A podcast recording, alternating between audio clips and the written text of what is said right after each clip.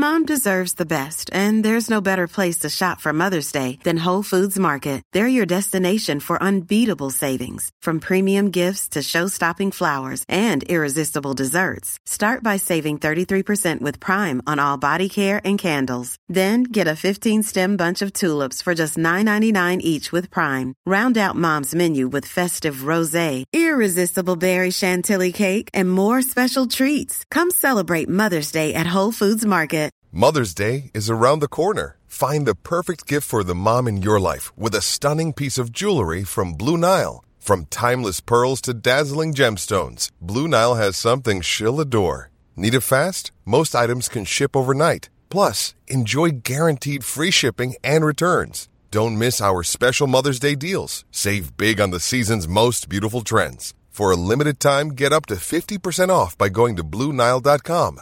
That's Bluenile.com. Think you know the Brooks Ghost? Think again. Introducing the all new, better than ever Ghost 16. Now with nitrogen infused cushioning for lightweight, supreme softness that feels good every step, every street, every single day. So go ahead, take your daily joyride in the all new nitrogen infused Ghost 16. It'll turn your everyday miles into everyday endorphins. Let's run there. Head to brooksrunning.com to learn more. Hello, welcome to the Snooker Scene podcast. I'm Dave Hendon. This week I sit down with the managing director of Matchroom Multisport, Emily Fraser. She's responsible for promoting the Champion of Champions, Championship League, and lots of other sporting events as well across the Matchroom platform. We had a good chat about various things, including, of course, the new dress code for the Champion of Champions. Just to say, uh, thanks for all your emails in the last week. I'll be dealing with them all next week. Do keep them coming in though. Snooker Scene Podcast at mail.com. That's Snooker Scene Podcast at mail.com. But right now, here's my chat with Emily Fraser.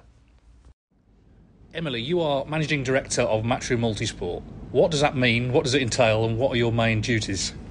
Well, I still make teas and coffees, um, which is what I started in. Uh, yeah, it's it's obviously multisport has grown over the last couple of years and started off as special events when I first came into the fold, and um, we were running three pool events, which was still the biggest events in pool. Um, we were doing the annual Fishomania, which is Baz's love, um, and you know, ten pin bowling, a bit of ping pong, uh, and it was it was yeah, it was kind of just the it's not darts, it's not boxing side of Matchroom, and it was the special events. Um, we've obviously grown a team and we've developed it into Matchroom Multisport Limited, which is now evolved into new events, uh, gymnastics that we've taken on board, netball, we've had a try in basketball, and uh, the list is endless, really. Uh, one love of mine that I'd love to try is cheerleading. Um, so we kind of look at multisport, and now it's okay, we don't do the darts, we don't do boxing, but we stage these fantastic events that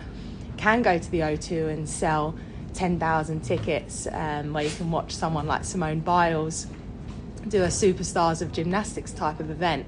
So really, you know, I oversee Matchroom Multisport have quite a small but dynamic team where each individual is so unique in their own way that brings a different flavour or flair uh, to our events. And I think a couple of years ago, I saw it as a disadvantage the fact that we weren't just within one sport. We weren't just doing snooker events, we weren't just doing darts, we weren't just doing boxing, because one week we're building a bowling lane in an arena, and the next we're trying to build a nine foot pool table, which logistically that's a huge challenge. But now I just see it as it's such a, it's it's such a unique advantage of ours because that's what makes us so good at what we do because we have the ability to step back and see what happens in other sports but be within those sports we witness different athletes that come to the events um, we witness how the events take place and how they're run um, within, you know, associations or in, in, one sport it's referee, in one sport it's umpires. Mm.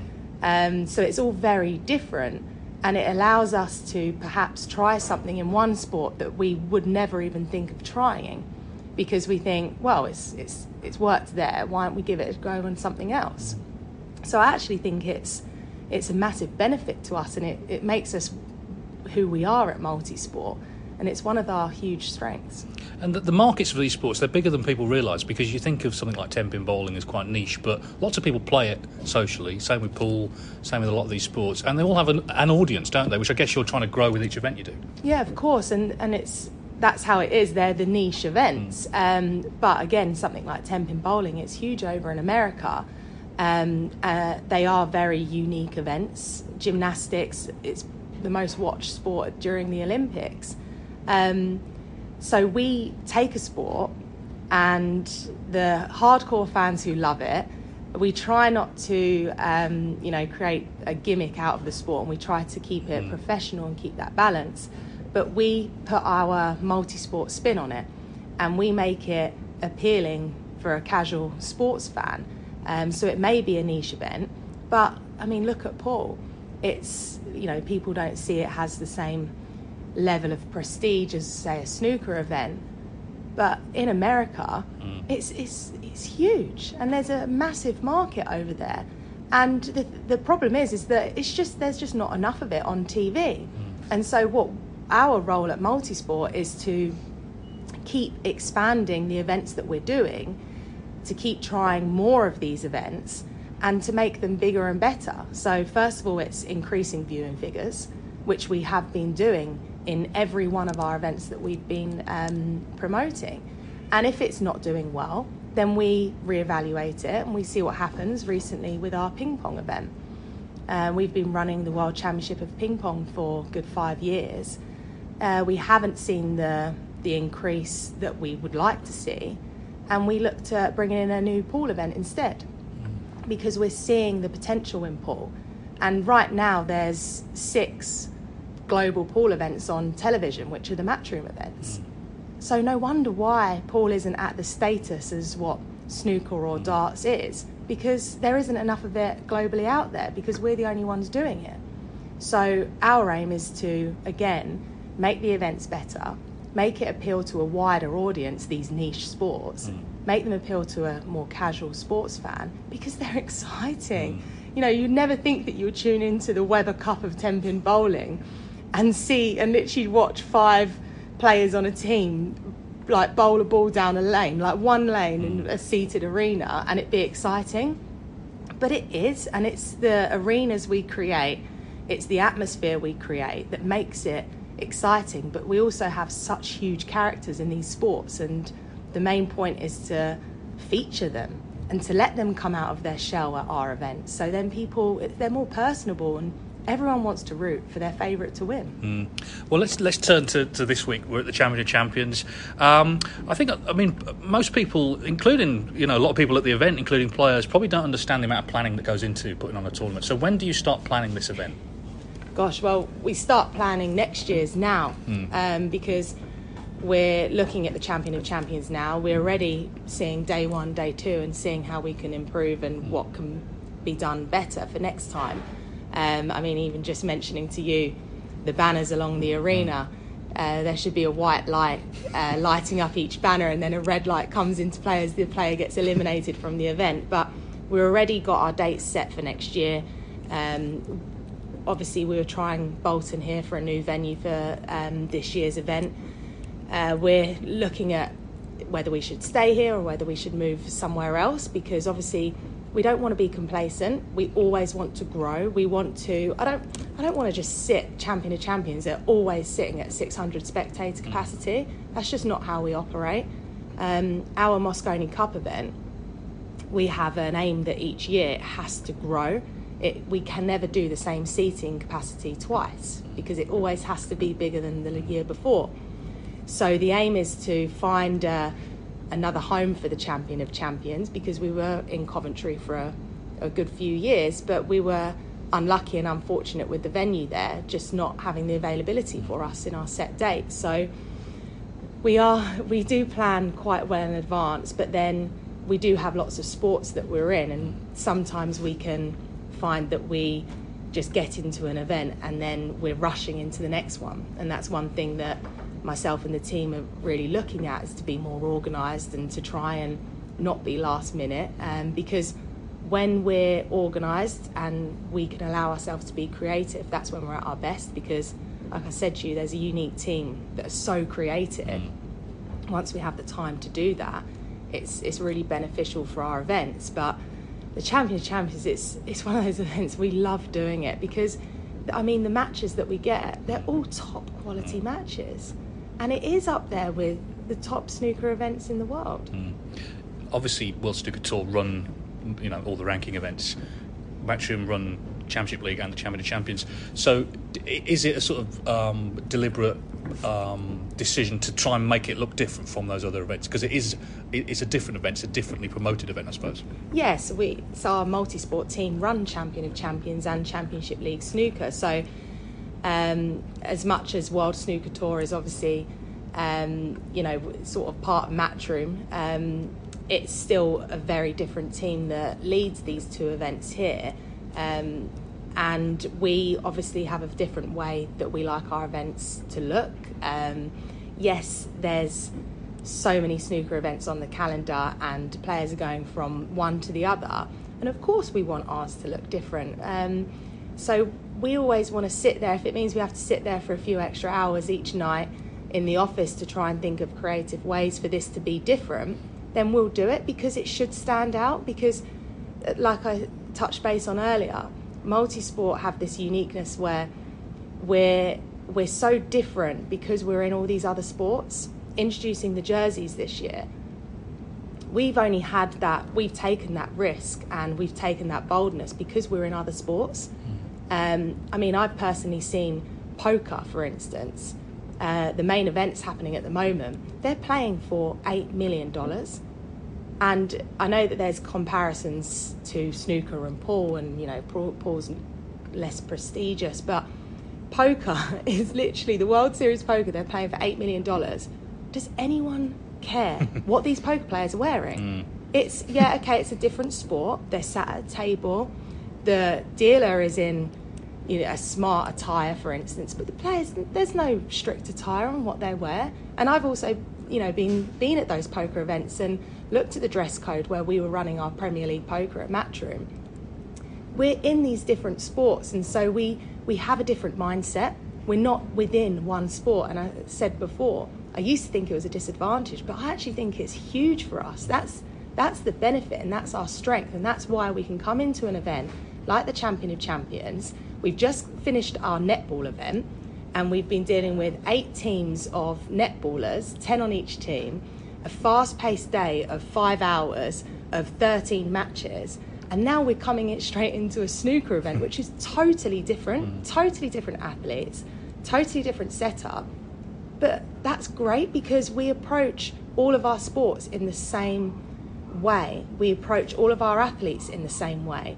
We make sure that everyone is looked after in the same possible way, and that's just our vision on it. Um, and I think that's that's the great thing about the multi-sport events, and we always want to make the Champion of Champions a huge spectacle.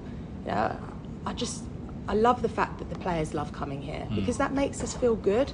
I love that you can watch the audience and they're sitting there and they're happy and they're enjoying themselves. And I mean, my motto is basically anyone shouldn't have time to go to the toilet.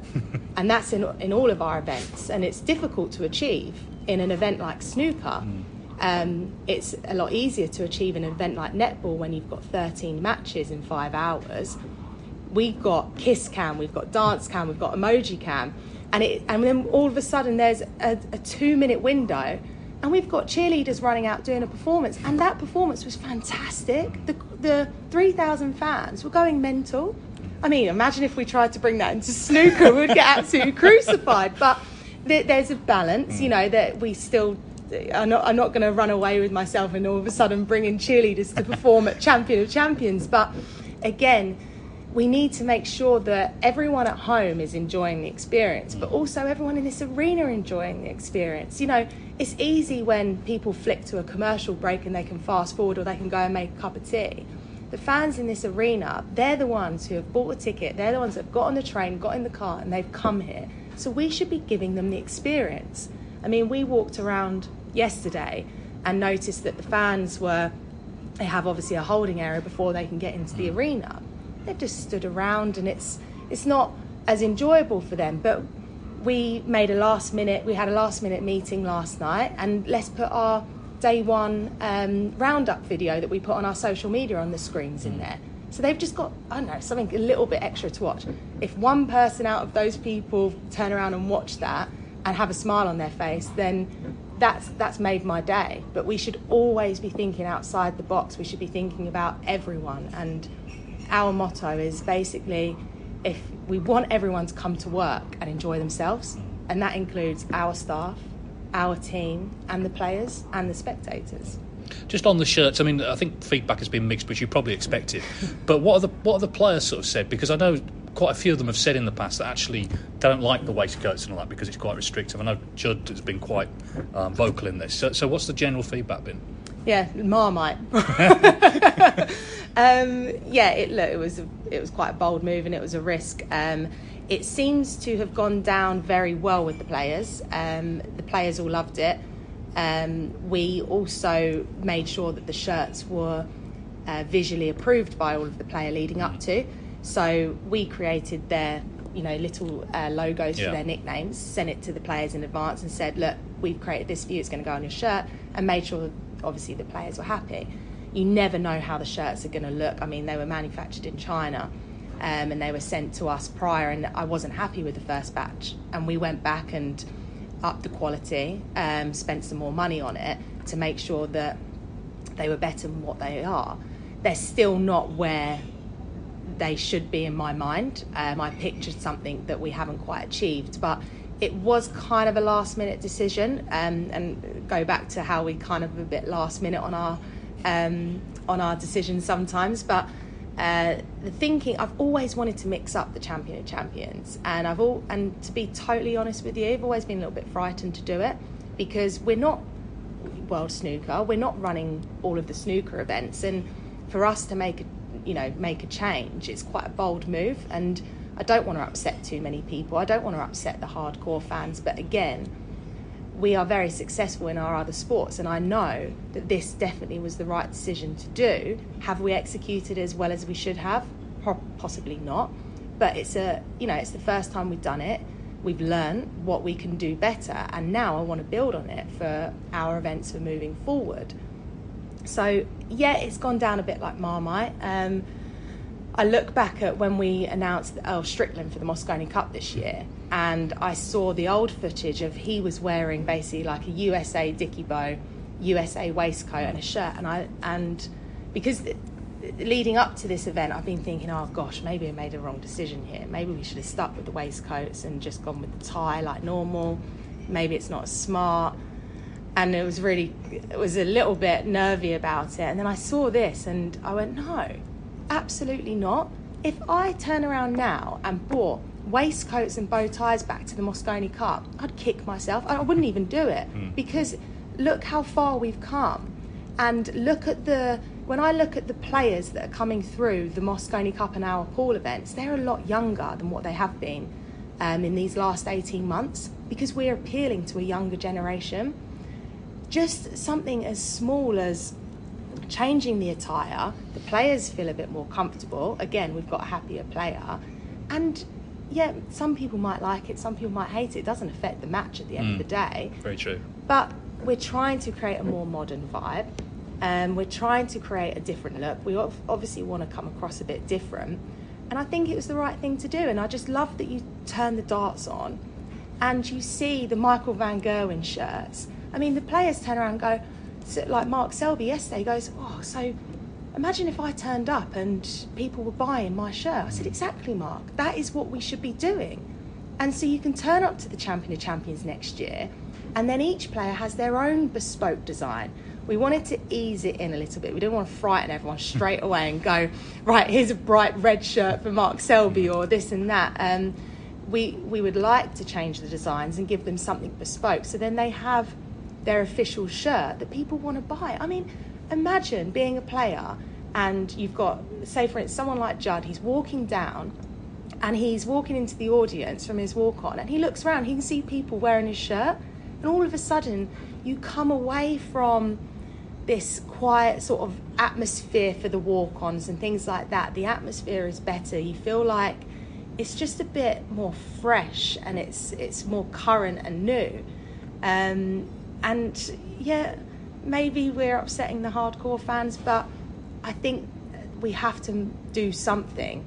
Um, and I'm just pleased that you know we have done it and we've sort of had balls to, to do it as such. Um, it's just we just need to build on it and we need to work on it. Um, we made the decision when we were at the US Open in Atlantic City in August.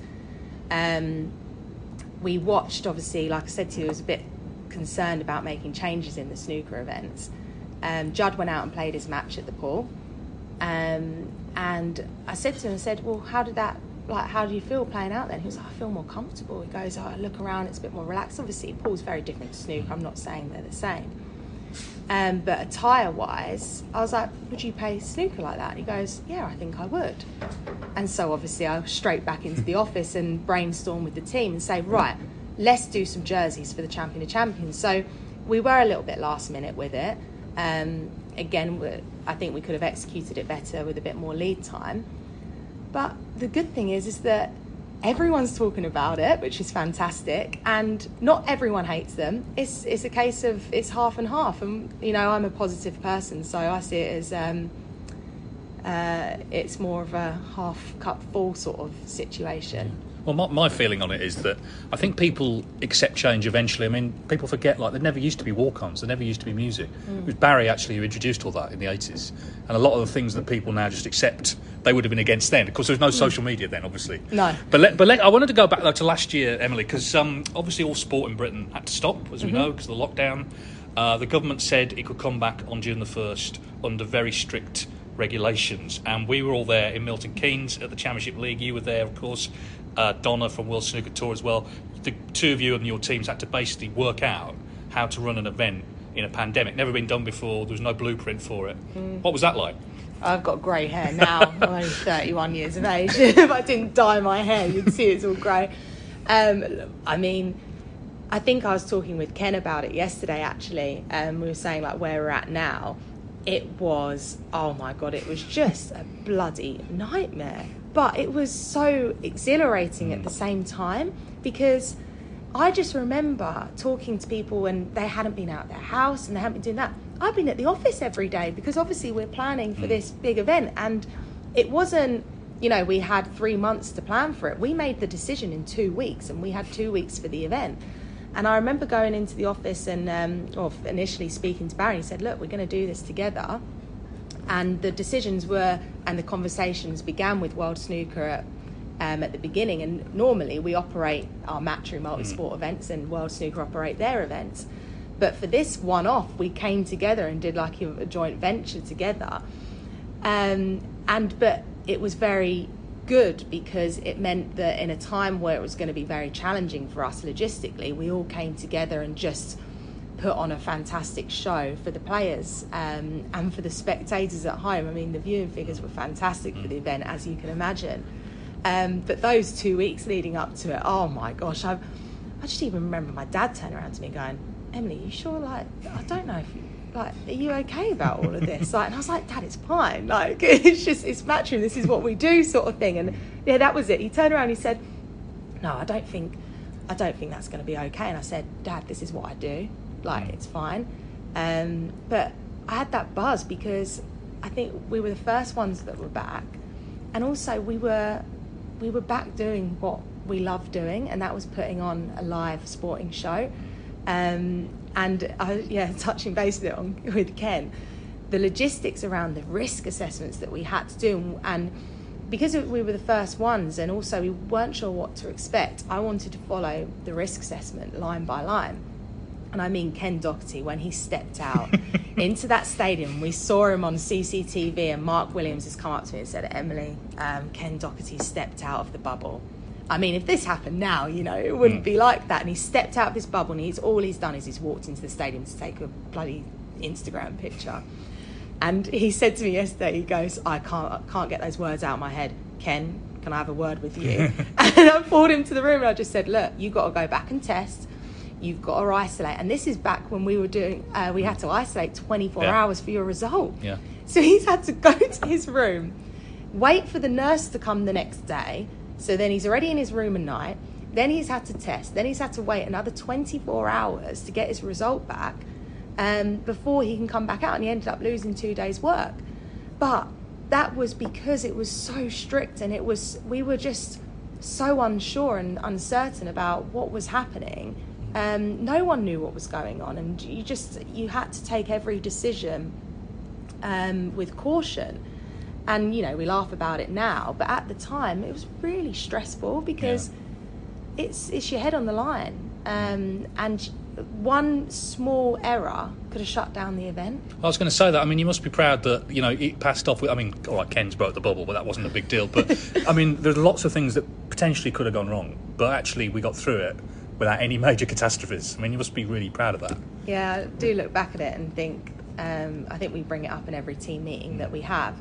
That it's one of those things that, and even even when I speak to new partners, um, you know, when we did our deal with Caesars Entertainment for the US Open, I say, yeah, we were the first ones who brought live sport back in the UK during after the uh, during the pandemic, and so it, it's a huge achievement, and I think it took even multi-sport to the next level of our um, of ourselves. You know, we all professionalised as a team and we all came together. And in those instances, everyone comes together as a team. And that's what I love about our events. It doesn't matter what job role you've got, doesn't matter who you are, um, it doesn't matter how busy you are. Everyone comes together to support one another. And the main thing about our team is that everyone's got one another's backs. No one wants to see anyone struggle and that event was a struggle because it, it was it was scary as to what the outcomes were going to be. Um, but it's a huge achievement. I'm really proud of how we all came together and, and, got it over the line. And now all of a sudden we've got a ranking edition of yeah. Championship League snooker. Yeah, brilliant, absolutely. I mean, it seems to me, uh, and you've sort of articulated it there, there's a definite matchroom ethos, and it starts obviously with Barry Hearn, who, who set the whole thing up. And you always get the feeling with Barry, nothing's a chore. Whatever he does, he's going to enjoy. He's going to make the most of. He's going to try and you know take advantage of whatever situation, even a pandemic. Mm. And it seems to me all the guys at Matchroom, you're all sort of cut from the same cloth. Does, does it all start with Barry? Yes, definitely. Um, Barry's.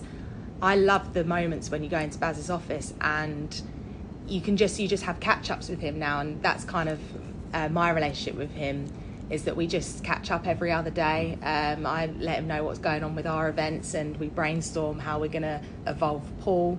Um, and he's just so motivational. And you could you always leave the office. Anytime I leave Baz's office, I want to go work 24 hours mm. solid for him mm. because I want to do that for myself as well, and I want to do that for the company. But he just has that about him. I mean, I've been working at the company for 11 years now, um, and when I first came in, it was you know teas, coffees. It's do any job that you sort of have to do, and um, backgrounds more on the television side. And it's just it's just working along with Barry. You want to. It's if you're at Matchroom, you love what you do.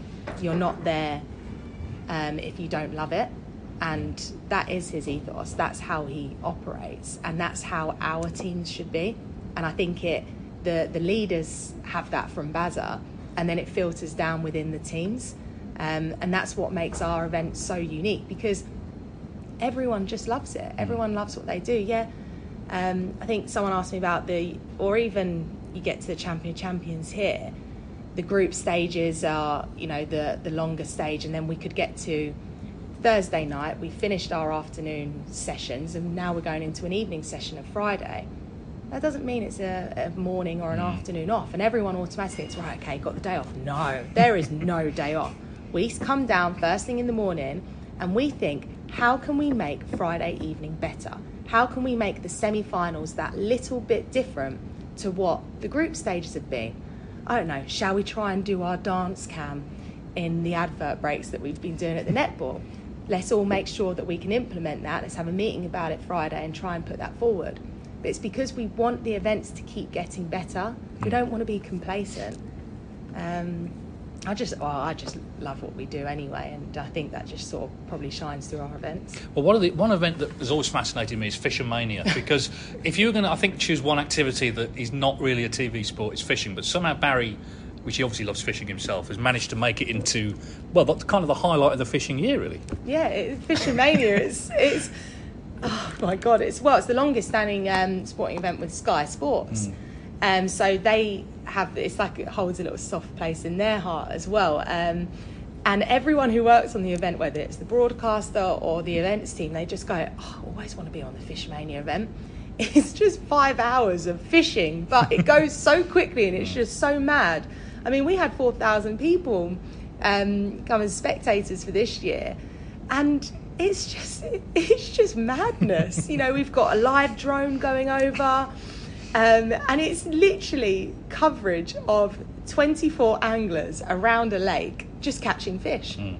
But somehow it's exciting. and as a team, as multisport, who are quite a young, we're a young team, we all bloody love it. And the anglers are, the winners are coming through, they're getting younger.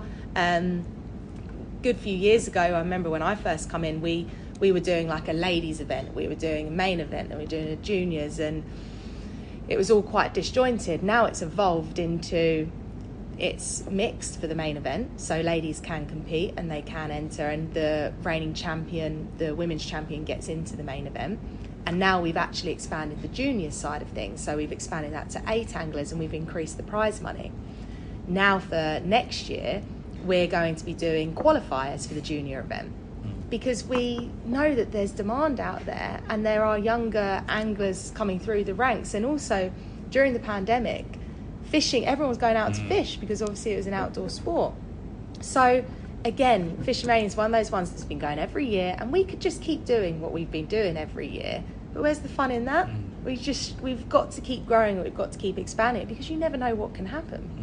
Well, speaking of expanding, of course, pool I know is one of your big passions, and that seems to be really taking off. You've got new events, and you're really looking to push it. Yeah, about three years ago, we were doing three events um, a year, and like I said, we could have, we could still be doing those three events now, and still be the biggest promoters in pool, which is really scary to think that in a sport you're just doing three events and you're still the big players. Um, but we acquired the US Open oh my gosh, I've never worked on an event that is. I literally, there's a video of me pretty much nearly crying because our container that got shipped from the UK to the US got lost. This is year one, it's got everything on it.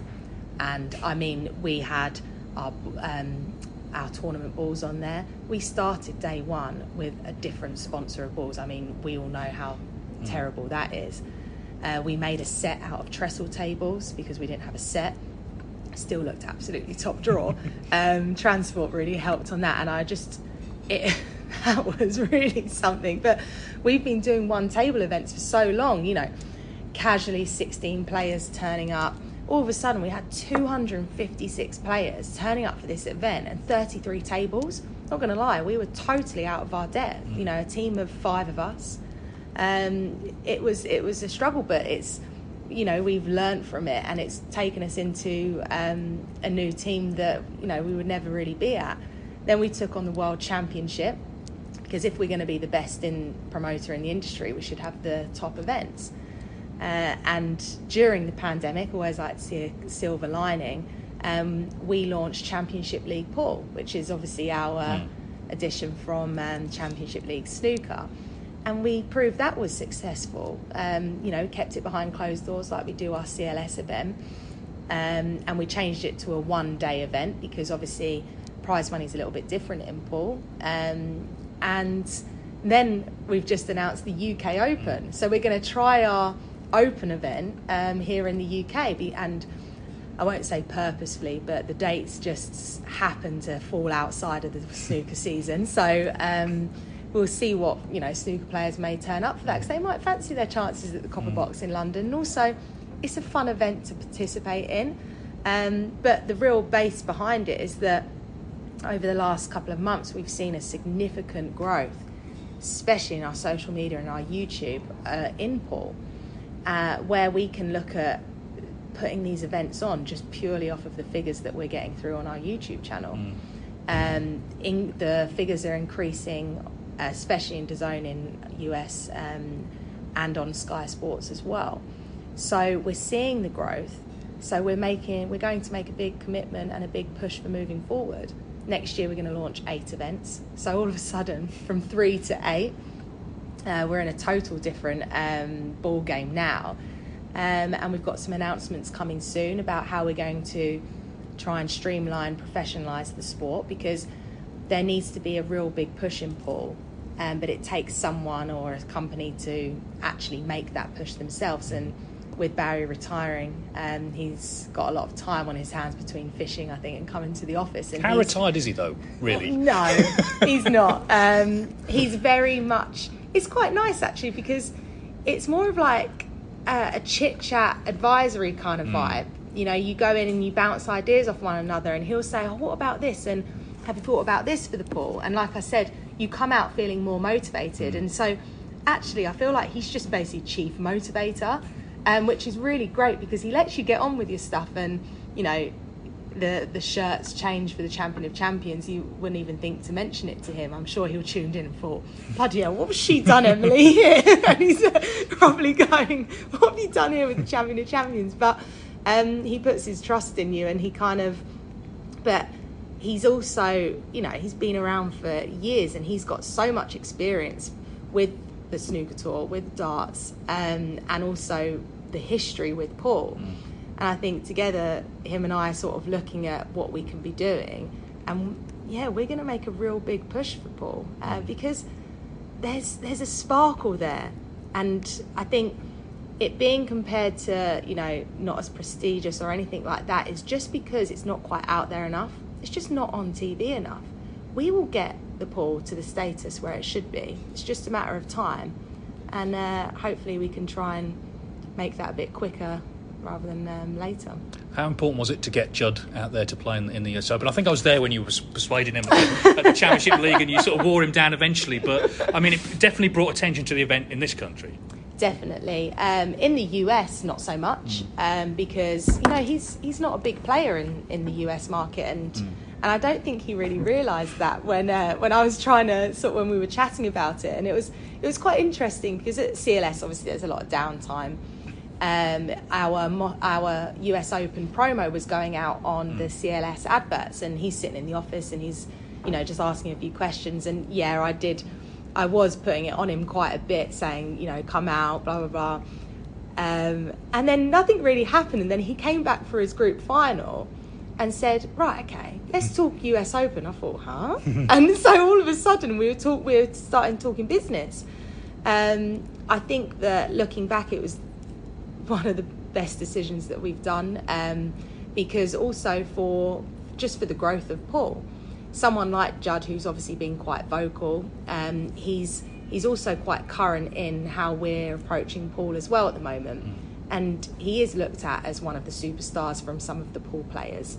Um, he did actually get a very good draw, uh, which is it is a random draw um, for the U.S. Open, and it was great. He attended the press conference, he attended a live Q and A, and he saw something that I don't think he really does at the snooker. You know, when he turned up at um, Harrah's Resort, he had a nice limo picking him up from the airport, and he's turned up and he's greeted by security, and you know we get the video footage of him coming through, and I think he felt like a bit of a superstar. Which, by the way, we didn't do just for Judd. We kind of do that with our top players anyway. That's just like how we do Phil, it. Ye- Phil Yates had a limo, he told me. airport, so that- but he is a He was on- superstar, of course.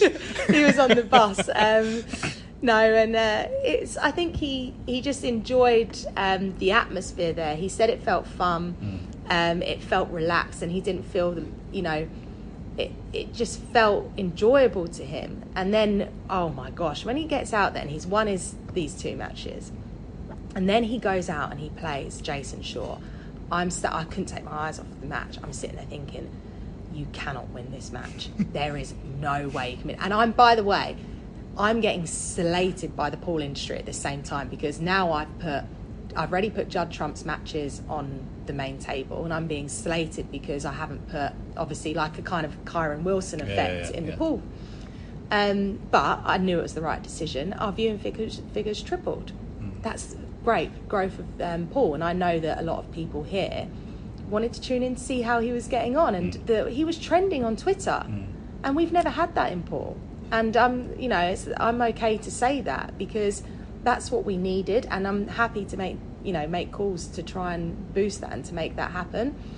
But he's gone out there and he's got absolutely demolished by one of our top players. And that was great to see. because it showed everyone that, yeah, okay, maybe the snooker fans or snooker players look at pool in probably, um, you know, a not so professional way and don't give it the respect that it needs. But even Judd came away from it and said, I actually think I underestimated the pool players, like the top pool players, because the US Open was anyone could sign up. Me and you, Dave, we could go and play, pay seven hundred and fifty dollars mm. and sign up. So he he was playing, you know, amateur players as such, um, and then he's gone and played Jayson Shaw. And Jayson Shaw, I know, is very egotistical. He would not have lost to Judd Trump. He wanted mm. to go out there and he wanted to destroy him, which is that is what I love about our players. And he's gone out there and he's done that. And it's good because it's shown the world no, you can't just make a move over to pool and expect to come and, and win. You've got to put the time and the effort and you've got to practice. And Judd come away and goes, uh, the, the match that he lost and he got eliminated to, he said, um, oh, if I'd put in a few more hours practice this morning, I would have won that. There you go. Mm. And so it was great to see that um, there. It was one of the best things that we've done for, for the growth of pool. And I think it benefited both Matchroom Multisport and Judd as well, because I think he saw a different demographic of followers that he picked up. Mm. And I think sometimes the way that Judd is, he can come across slightly arrogant. And that's maybe some people see him as that because, you know, he's at the top of his game and he says um, quite uh, bold things, which I respect him for. Um, but he was more personable in the interviews we were doing, the press conference, he was more personable and he was also respectful of the game. Mm. And so he picked up anyone who was, you know, kind of marmite about him from the pool world, switched mm. because they saw that different side to him and that's that's what we try to do in our events. We've got to get the characters across. You mentioned there trending and social media and so on. In terms of the various sports you do, sort of how um, satisfied, how happy are you with the way that the various competitors and players sort of embrace that? I get the feeling in snooker, and I know some people have been burnt by social media and maybe you know left it because they haven't had great experiences. But it seems to me some people sort of get that that's part of it, and some people don't want anything to do with it. Yeah, it's a it's it's a really tricky. Um, business to sort of be in because I even find myself that I can find it's all very overwhelming. Mm. And for a couple of weeks, I come off of like Facebook's really big in pool world. Yeah. And I find that I come off of Facebook for a couple of weeks because I find it a bit too overwhelming. You know, you get trolled and things like that, and it's it's not very um, nice. And you can say one thing and then it just spirals out of control. So social media has just become such a huge thing nowadays because it's the voice of everyone. You know, that's how you get your mm. opinion across, and that's how you get your voice across. Um, and also, people don't think before they click. Um, so we're in this crazy world that everything is on your phone, everything is social media, and we kind of have to embrace it, um, really, and just also the well the the figures that we're seeing that people are tuning into the events and people are talking about things. Um, I mean, we touched base on it earlier. As long as everyone are talking about it, and that's mm. that's what we want. Um, but yeah, I think sometimes social media is that difficult bit where people maybe just don't think before they do something, and it does make you sit back and wonder. And sometimes you see stuff, and even the shirts this week. I see stuff on there, and all I want to do is be like, no, blah, blah, blah, but you have to take a step mm. back and go, do you know what? Everyone's entitled to their opinion. You don't like them, that's cool. But at least we've tried something new and we've just shown a bit of braveness with it. Um, and I'm not going to just, you know, keep saying that out there. Let everyone voice their opinion. If everyone's talking about Champ of Champs, then so be it. Um, but, you know, our aim is to make all of our events trend on Twitter. You know, um, that's quite an ambitious aim. Um, we've got Earl Strickland coming for the Mosconi Cup this December we don't know what he's got in the tank, sort of thing. So uh, hopefully we get trending on there. Mm. Uh, but it's it's a huge part of our well part of our life now, and it's a it's a new generation. I mean, TikTok. I don't even know what that is. That's don't look at me. No, TikTok, Snapchat. I'm like, oh mm. my god, there's so many of these things. Mm. Twitch. Uh, mm. it's all about socials these days, and we just have to embrace it. Last question then, Emily. Mm-hmm. What's the best thing about working for Matchroom?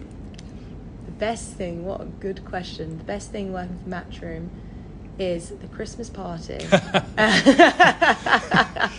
no, look, it's, um, I think waking up every day and yeah, it's, it's tough having quite an intense job and it's, it's tough uh, challenges that you kind of work on. But you wake up each day and you want to go to work. Mm. And the moment you don't, you might as well just go on to something else because if everyone in your team feels that way and has that thrusted on it within them, it reaches out to everyone on the on the event. Just even just freelancers that we bring in, our MC that comes in, anyone that comes and works on the tournament, you want to be there. Your work is going to be mm. tenfold of if you don't want to be there. And I think the greatest thing to work for Matchroom is to be led by someone like Barry, who's just a character in himself. But to just go to work and love it, I mean, what more could you ask for? Brilliant. Well, you've no doubt got plenty of things to do Yeah. for the rest of the day. I'll let you go. Thanks for being on the podcast, Thank Emily. you, It's been Dave. great to talk Thank to you. you. Cheers. Sports Social Podcast Network. Okay, round two. Name something that's not boring. A laundry? Ooh, a book club. Computer solitaire, huh? Ah, sorry, we were looking for Chumba Casino. That's right. ChumbaCasino.com has over 100 casino style games. Join today and play for free for your chance to redeem some serious prizes. ChumbaCasino.com. No purchase necessary. Where prohibited by law. 18 plus terms and conditions apply. See website for details. Hello, it is Ryan, and we could all use an extra bright spot in our day, couldn't we? Just to make up for things like sitting in traffic, doing the dishes, counting your steps, you know, all the mundane stuff. That is why I'm such a big fan of Chumba Casino. Chumba Casino has all your favorite social casino style games that you can play for free anytime, anywhere with daily bonuses. That should brighten your day a little. Actually, a lot. So sign up now at chumbacasino.com. That's chumbacasino.com. No purchase necessary. Group. Void where prohibited by law. See terms and conditions. 18 plus.